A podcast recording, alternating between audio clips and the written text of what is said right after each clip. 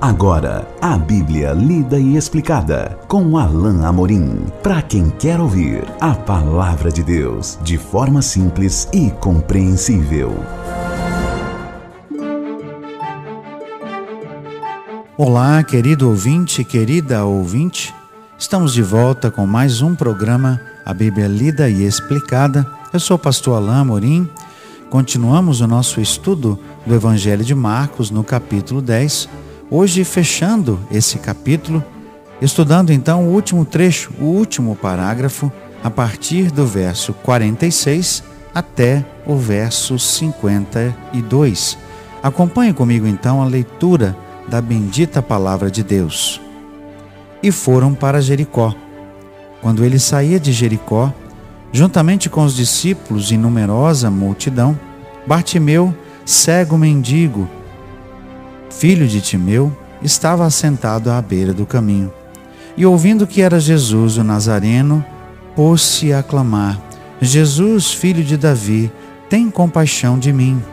E muitos o repreendiam para que se calasse.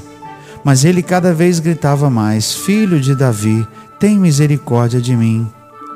Parou Jesus e disse: Chamai-o. Chamaram então o cego, dizendo-lhe: Tem bom ânimo Levanta-te, ele te chama. Lançando de si a capa, levantou-se de um salto e foi ter com Jesus. Perguntou-lhe Jesus: Que queres que eu te faça?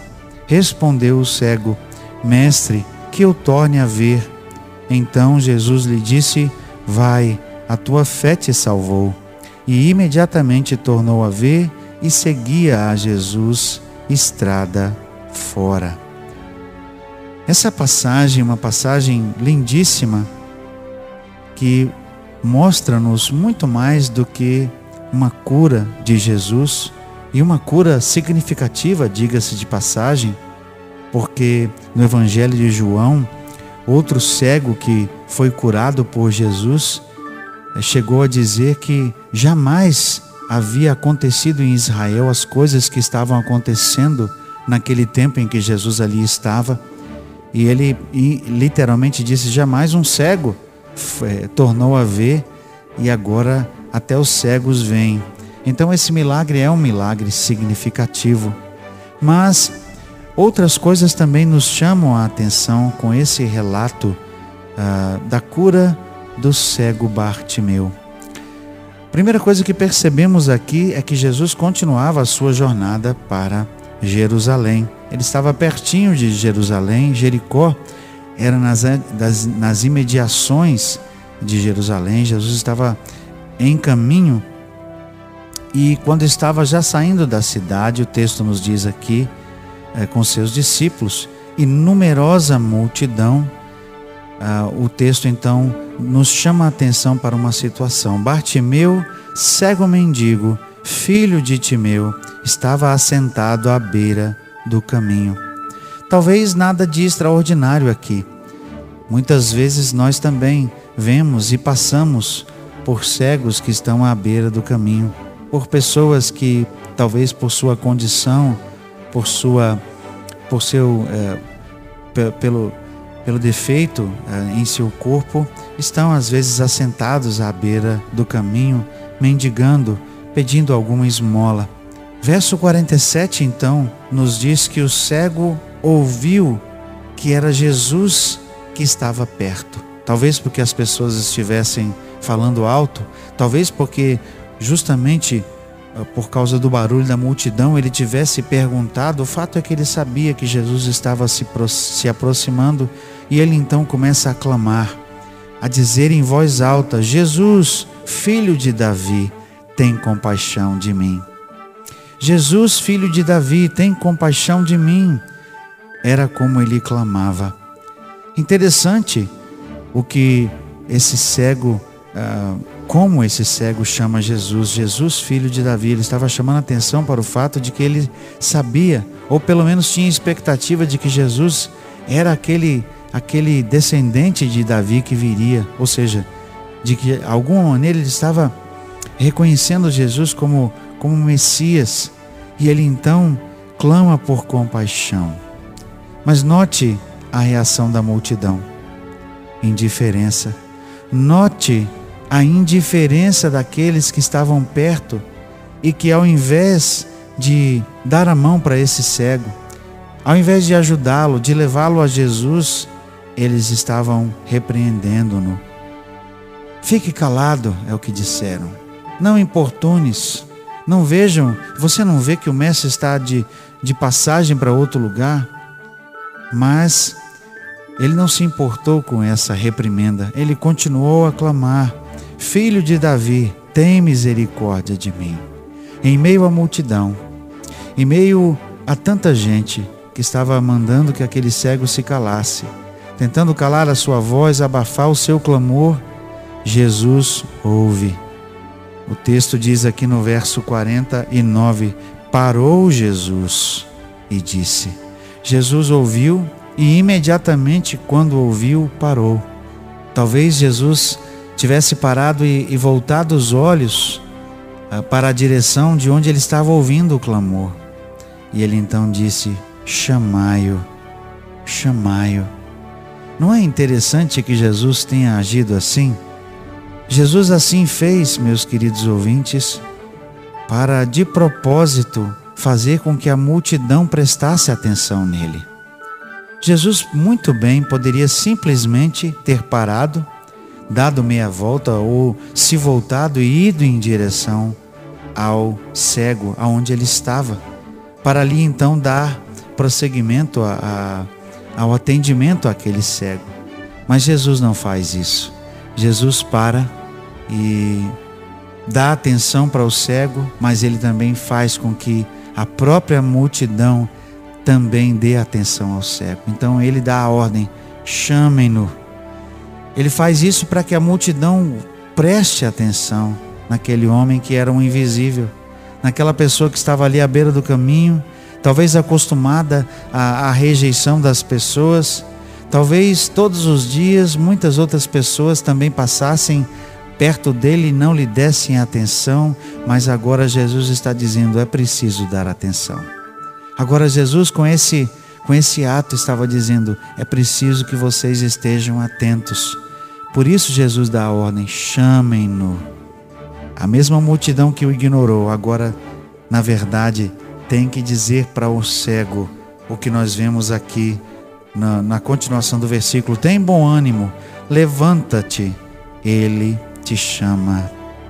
Que interessante, que modo extraordinário de chamar a atenção para algo que para os outros não tinha importância, mas para, que, para, mas para Jesus tinha toda importância.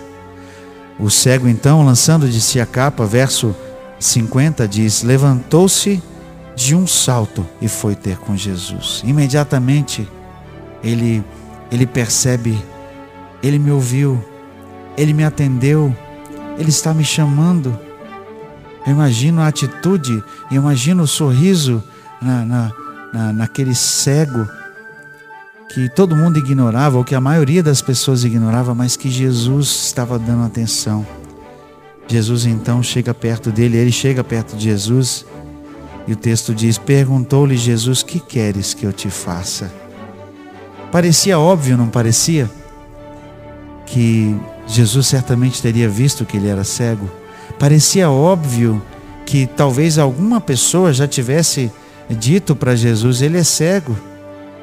Como se talvez quisesse dizer: O senhor não está vendo o que ele precisa, Senhor Jesus? Mas não é por isso que essa pergunta está aqui.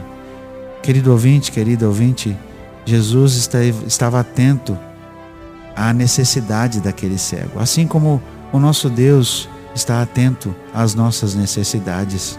Assim como Jesus queria ouvir a, qual era a necessidade de, daquele homem, Jesus está pronto a ouvir a nossa necessidade. Por isso ele pergunta: Que queres que eu te faça? Era, uma, era um modo de perguntar para aquele cego: Qual é a tua necessidade?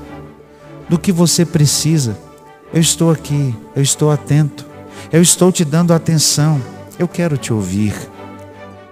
Jesus faz isso para que as pessoas que estavam ao seu redor pudessem ver o modo como ele tratava, o modo como ele dava atenção. especialmente para aqueles menos favorecidos, para aqueles ignorados, para aqueles marginalizados. Jesus sempre deu atenção às pessoas menos favorecidas. E aqui, essa pergunta não é porque Jesus não sabia o que ele precisava, é porque Jesus queria mostrar para as pessoas que ele se importava. Então o cego respondeu: Mestre, que o torne a ver. Essa era a sua maior necessidade. Era algo difícil, sem dúvida, algo impossível, mas ele estava diante do filho de Davi. Ele estava diante daquele que certamente ele já teria ouvido antes, que fazia milagres. Então Jesus simplesmente disse: Vai, a tua fé te salvou. Você consegue perceber no relato de Marcos que Marcos nem chamou atenção para o milagre em si? Que nem é chamada a atenção, nem é descrito para nós o que Jesus fez, como ele curou? Não é nem dito aqui se Jesus impôs as mãos, se ele tocou com as mãos o olho, o olho daquele cego, se ele fez algum tipo de oração. Na verdade, nenhuma atenção é, é voltada para o milagre em si, mas é voltada para aquilo que era mais importante, a fé daquele cego. Vai, a tua fé te salvou. Que interessante, que extraordinário que Jesus tenha curado aquele cego e tivesse dito justamente isso: vai, a tua fé te salvou. Aquele homem tinha fé em Jesus, aquele homem cria em Jesus. E não é à toa que nós temos aqui, nós já falamos disso anteriormente, a palavra salvou. Existia uma forma mais, eh, uma palavra mais literal para cura. Essa palavra no original é justamente a palavra que deu origem à nossa palavra em português, terapia. Mas não é essa a palavra usada aqui por Jesus. A palavra aqui é salvar, indicando justamente que algo muito maior do que a mera cura física tinha ocorrido naquele homem. A tua fé te salvou. Jesus certamente estava reconhecendo que aquele homem uh, o tinha identificado como mais que um mero homem. Aquele homem tinha identificado Jesus como Messias. E ele então diz: A tua fé te salvou. Imediatamente o texto finaliza: Tornou a ver e seguia a Jesus estrada fora. Esse homem cego recobrou a visão e agora estava seguindo Jesus. Esse homem estava a partir daquele momento seguindo o Mestre se tornando então mais um de seus discípulos. É isso que nós vemos aqui retratado nesse texto. Que coisa extraordinária, que coisa maravilhosa saber que Jesus nos ouve, que Ele nos vê, que Ele está atento ao nosso sofrimento e que Ele contempla a nossa fé. E essa fé, talvez, ainda que às vezes falha, pequena, é contemplada, é contemplada, melhor dizendo, pelo Senhor. Finalizamos mais um capítulo com essa nota extraordinária da misericórdia de Jesus. Chegamos ao fim então do capítulo 10. No nosso próximo encontro estaremos juntos para iniciar o capítulo 11 do Evangelho de Marcos, já é, com Jesus nas proximidades de Jerusalém. Até lá então, que Deus abençoe a sua vida. Acesse agora nossa plataforma e baixe os podcasts www.rede316.com.br. A Bíblia lida e explicada com Alain Amorim.